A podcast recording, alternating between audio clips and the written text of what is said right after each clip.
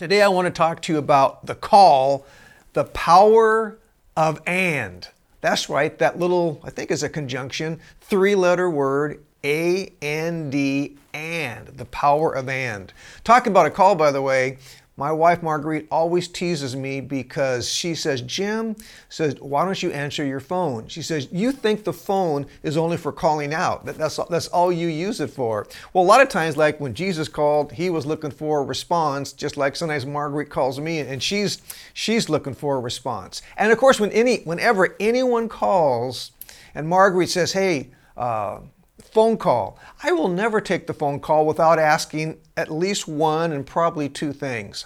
I bet you're uh, similar. I say, number, one, who is it? you know, so you might say, if it's one of my family, one of my kids, I'm more likely to right away take it. If it's someone I kind of know, whatever, I'll go, well, who is it? So my next question is, what do they want?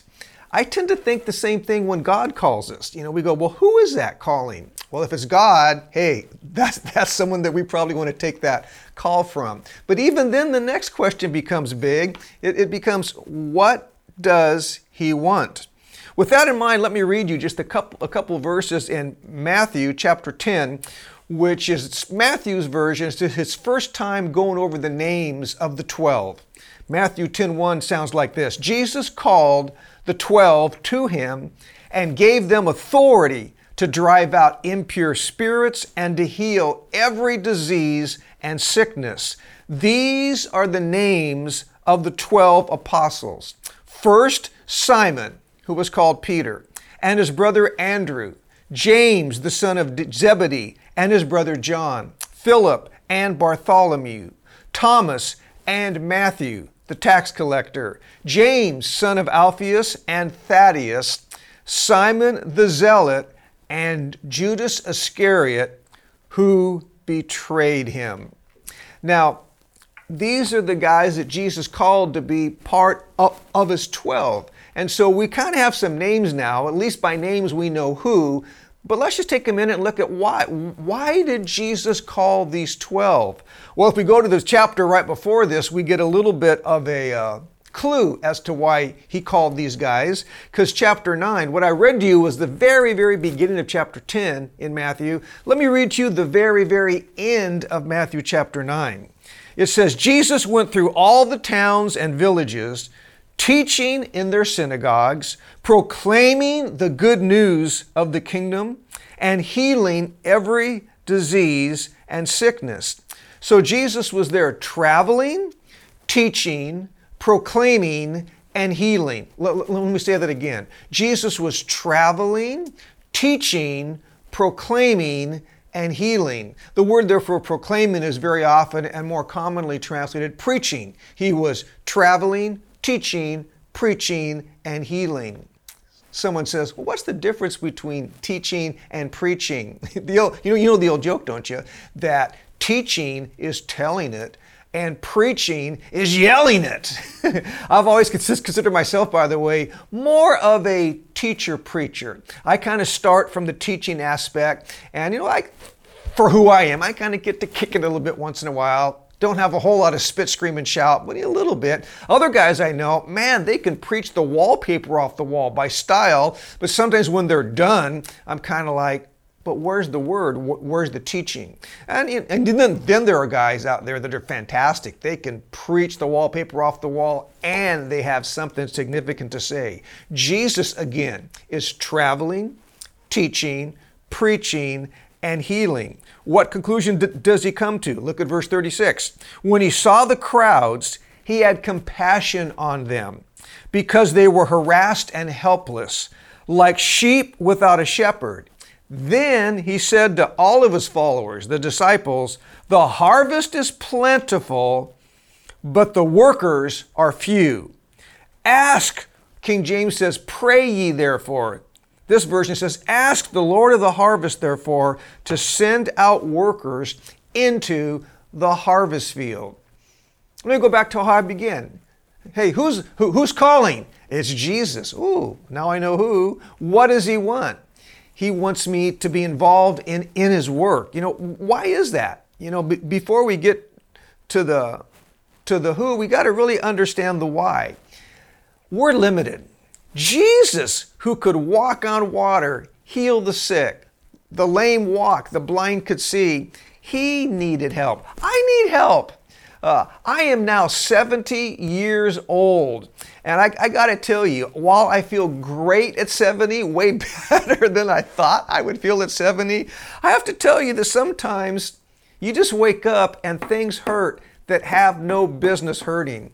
Things ache, and you kind of wonder, where in the world does that come from? At the age I'm at now, there are certain things I used to be able to eat no problem. Now I have to think twice before eating that because later on my body will let me know. At my age, things that used to live upstairs have apparently moved downstairs.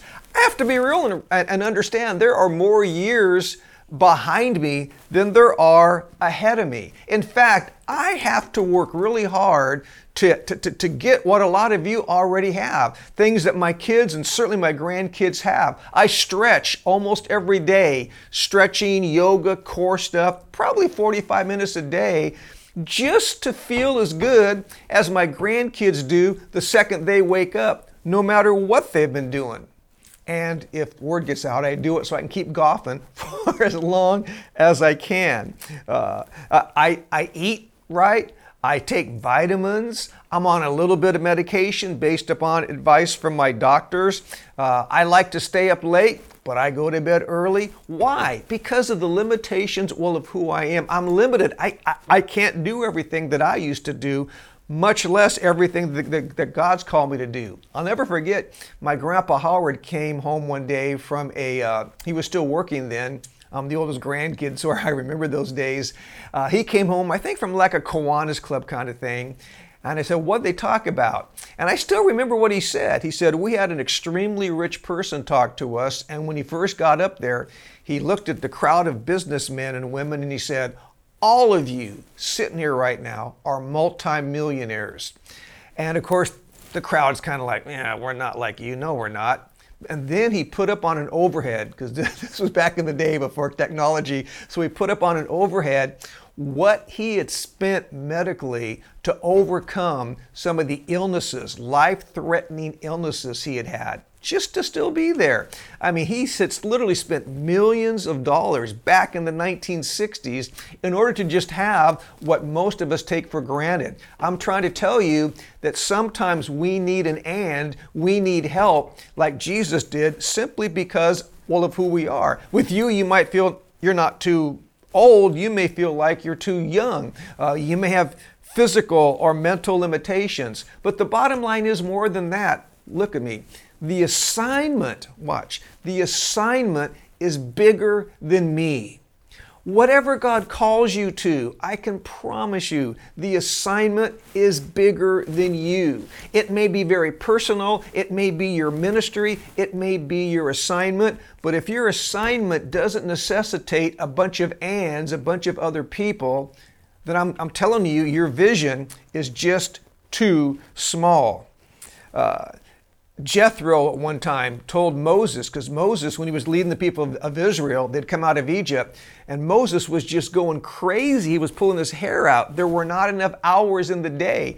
Jethro said, Moses, the task is just too big for you. You need to get some ands. You need to appoint some other qualified people who can help you, because everyone's coming to you to ask for uh, help in their lives and, and in their decisions and in their disputes. You need to get some other people that can help you in judging uh, the, the people.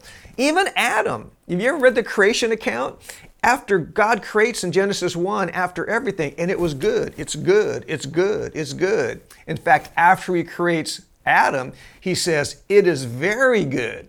We don't find not good until Genesis chapter 2 when God says, it is not good for Adam to be alone. And of course, that's then why God created Eve. So if it's not good for Adam, if it's not good for, for, for, Jesus, it's not good for us. All of us need an and.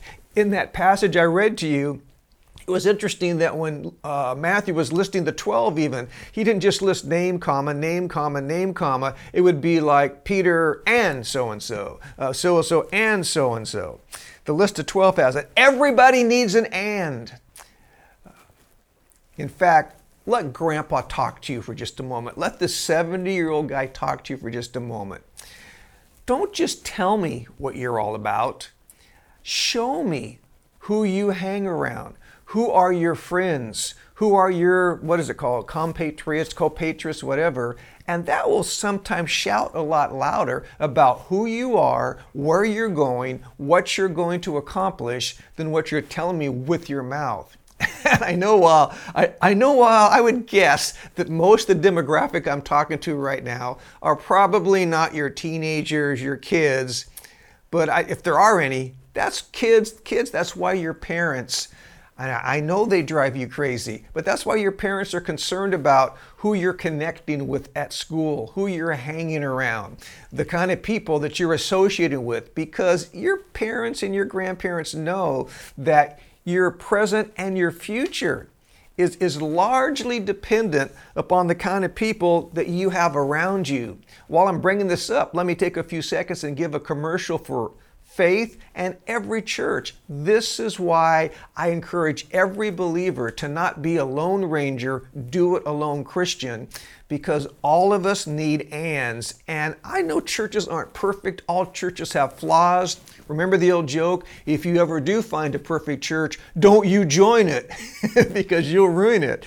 And I know churches have issues, but there's no better place to find significant, helpful ands that can help you in, in your journey. So, why did Jesus call these guys? Why did even Jesus need ands? Because the assignment necessitated it the cause than the purpose. And, and, and, and now that we looked at that why, let's just take a little bit of look at the who. Remember now, in Jesus' ministry, he had the crowds, the multitudes, and, and, and they were just there. They liked what he was doing. They heard he could heal people. On occasion, they'd get a free lunch if they showed up. He might start multiplying stuff and they could eat for free, better than a coupon at Chick fil A. Um, they, they would kind of hang around like, like that to sort of see the miracles. Maybe they liked the teaching, but the crowd by and large could be very fickle. I mean, in the last week of his life, they went from one day saying, you know, Hosanna, you know, man, make him king, to crucify him. Crowds can be very, very fickle fickle. And then out of the crowds, we have disciples who were really followers. The Greek word for disciple, by the way, we get the word math from it, and it actually means learners. I've always liked that, by the way. If I'm a disciple of Jesus, it does not mean I'm perfect. It does not mean that I don't have flaws and issues and drama in my life because I do. Hey, I'm just a learner who's trying to follow Jesus. So, out of the crowd, the next step some people would say, hey, I like that guy. I want to follow his teachings. I, I, I want to follow him. Then the next sort of group that Jesus would work with, in, in sort of, if you want to say it, his and, he would call out of the disciples, he then would call certain people that we saw right now, the 12. So again, you have the crowd. Out of the crowd, you have the disciples, and out of the disciples, Jesus called the 12. Then, even out of the 12, there's what I like to call, and many like to call, the inner circle Peter, James, and John. There were many times, like the Transfiguration, uh, when he went to pray in the garden, all, there were several times that Jesus didn't even take all 12. So the crowds weren't there, the disciples, by and large, weren't there. Not even all 12 were there, just the three Peter, James, and John. And then out of those three, there was one that's called the beloved. I guess we could really argue this one. If you read the Bible, you might think Peter's the closest one. But John is up there. John is the only one who was there when Jesus was on, hanging on the cross, dying. The rest, even the 12, they had all split except for John. Jesus must have felt, felt pretty close to John because while on the cross and he's about to die, he looks at John. He says, John, Behold your mother. That was Jesus' mother. He's taken care of his own mom before he goes on to be with his father. And then he looks at his mother and says, Mother, behold your son. How, how, how do things, how, from the crowd to the disciples to the 12 to the inner circle to the one, is it just simply a matter that God likes certain people more than others, or because he sees our hearts, all kinds of issues. I like to say it like this and you can take this to the bank. God is willing to go as far with you as you are willing to go with Him. Ooh, I like that. I'm going to say that again. I've been teaching that for years. That may be one of the themes of my decades of ministry. God is willing to go as far with you as you are willing to go with Him. Some were willing to step out of the crowd and become a disciple. Some of the disciples were so uh, engaged and into it that Jesus called them to be closer, called them part of the 12 and then part of the part of the in, inner circle. But did you notice that Jesus never tried to force anyone? We, we tend to do that. Someone that we know would not be a good life mate, whatever word you want to use, spouse, significant other, just because we want it, we try to force someone into a, a, an inner, inner, inner circle, like in a, like a marriage relationship, and they don't even belong there. Jesus never did that. Jesus never tried to make people become what they're not. He, he, he never tried to make Matthew one of the inner circle. Uh, he, he let people go at their own pace. He knew their hearts. He knew how far he could take them. Uh, it was by invitation, not force. Uh, because I like sports so much, one of the keys of, of, being a good coach and a manager, whether you're coaching and managing little, little kids in Little League or, you know, they used to call it Pop Warner football, I what they call it now, or on into high school. As far as that goes, college and the pros. One key to a successful coach and manager is not trying to force people into certain positions that they're not good at well, his dad's my coach and he wants to play shortstop, so I'm to put this kid's dad at shortstop. My, my, my, grandkids call that daddy ball. There's always some kids on the team, uh, or they're playing positions maybe they shouldn't be in, or they're, they're a position, position in the batting order at a prestigious place. They shouldn't be batting there. No, no, no. A, a good manager knows how to position people right without forcing them. I actually learned that in the early days of faith, when, when faith was, was a young church and we were just starting to really grow and we were blowing up. I sometimes would bring on leaders just because I liked them and they seemed to like me and you know they had a few qualities I kind of kind of like. Man, I found out within the first few years that was a mistake.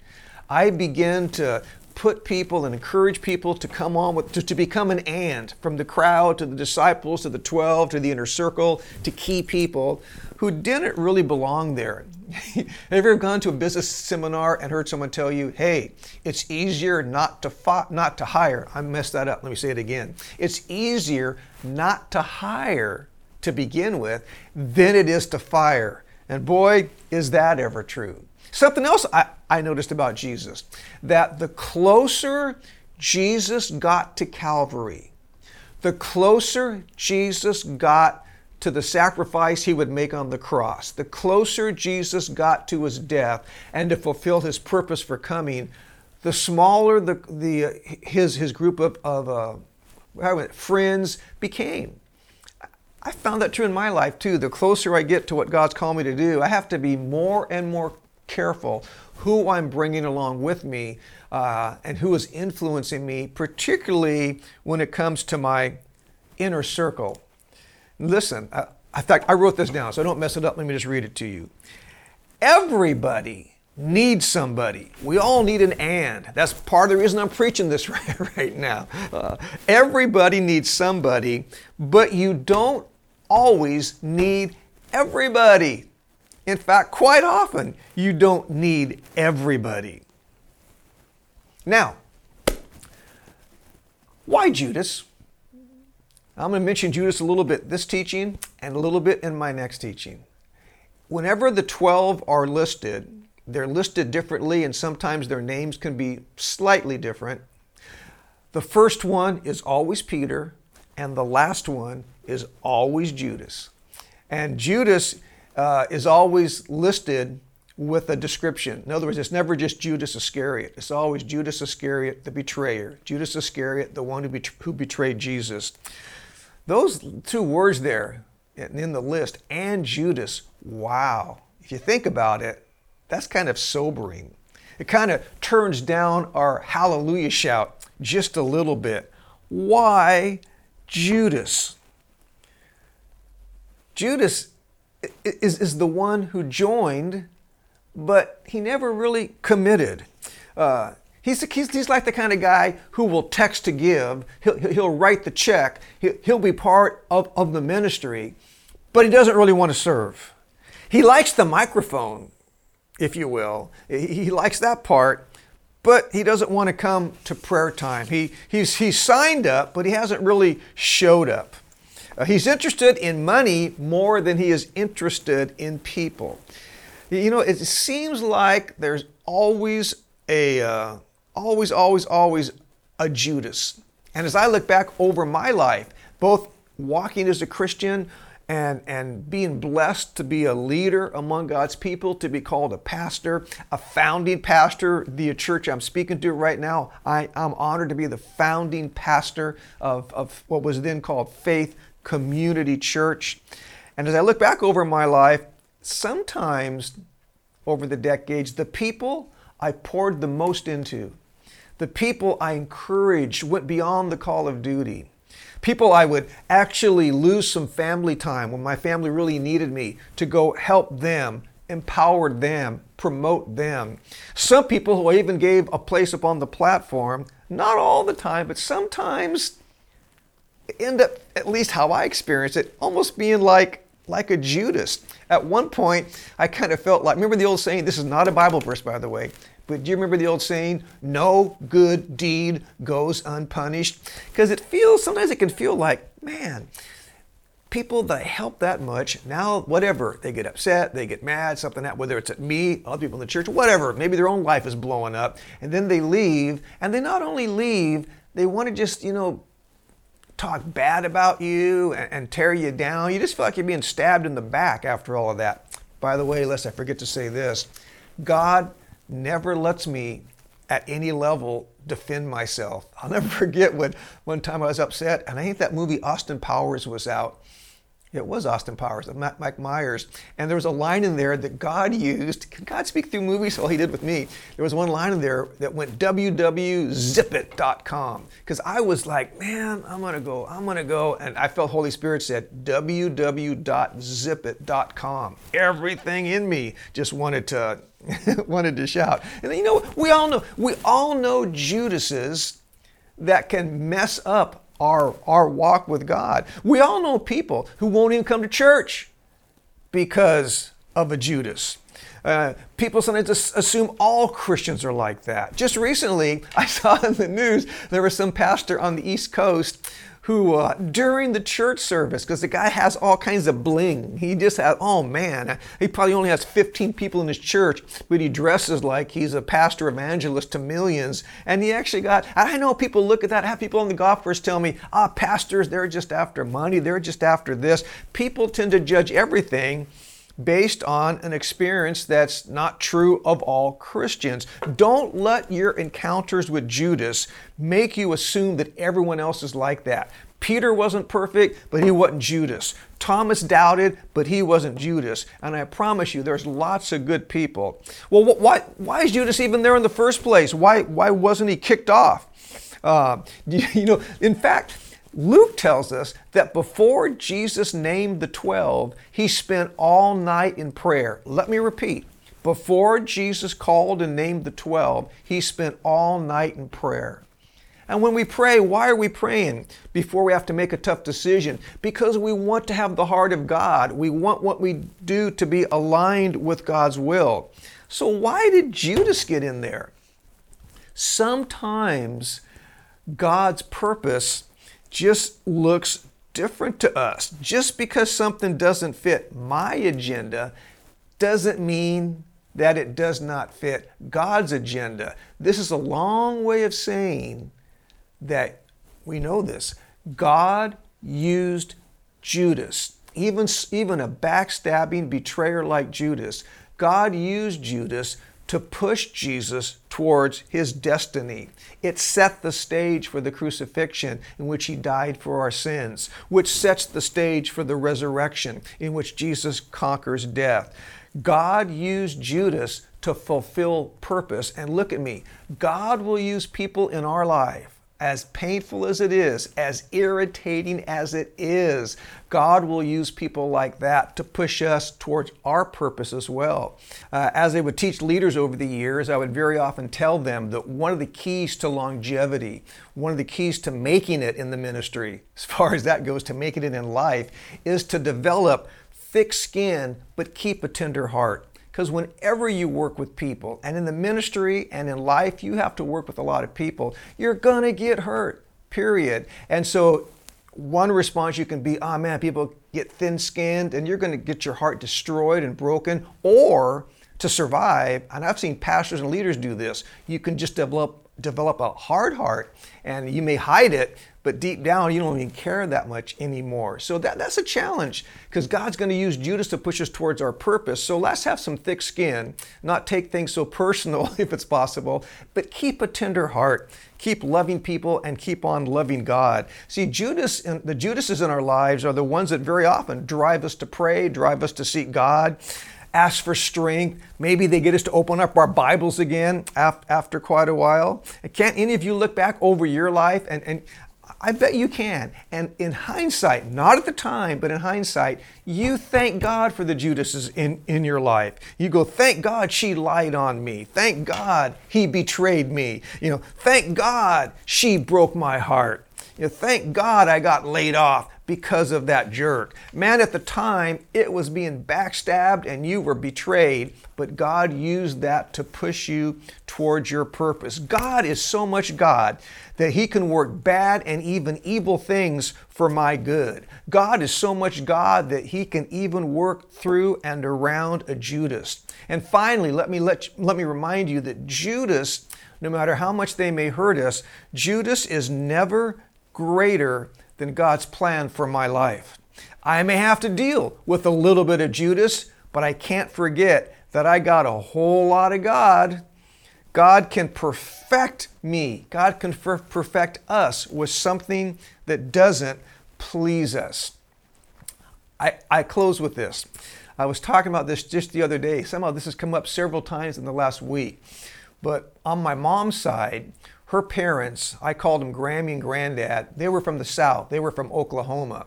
And both of them, my granddad, he had, had a cafe, home cooked cafe there in a little town called Madill, Oklahoma, before they moved out for the golden, back in the golden days of California. And uh, so they, bottom line, they could both cook. Both my Grammy and my granddad were great cooks, but they cooked Southern comfort. You might expect coming from the South, coming from Oklahoma. Yeah, and it was phenomenal. One of the dishes I can remember is that after we'd had breakfast, ooh, Southern breakfast, or actually while we were having breakfast, he had cooked the bacon and there even been some sausage. And that bacon grease and that sausage grease is nasty. it, it is nasty. Uh, but you know what my granddad could do with that? He would show me. He would start to add a little bit of this to that, a little bit of flour, a little bit of this, and create, I think it was called a roux. And uh, even the roux looked kind of nasty. But by the time he was done, it was the best breakfast country gravy I have ever had by far.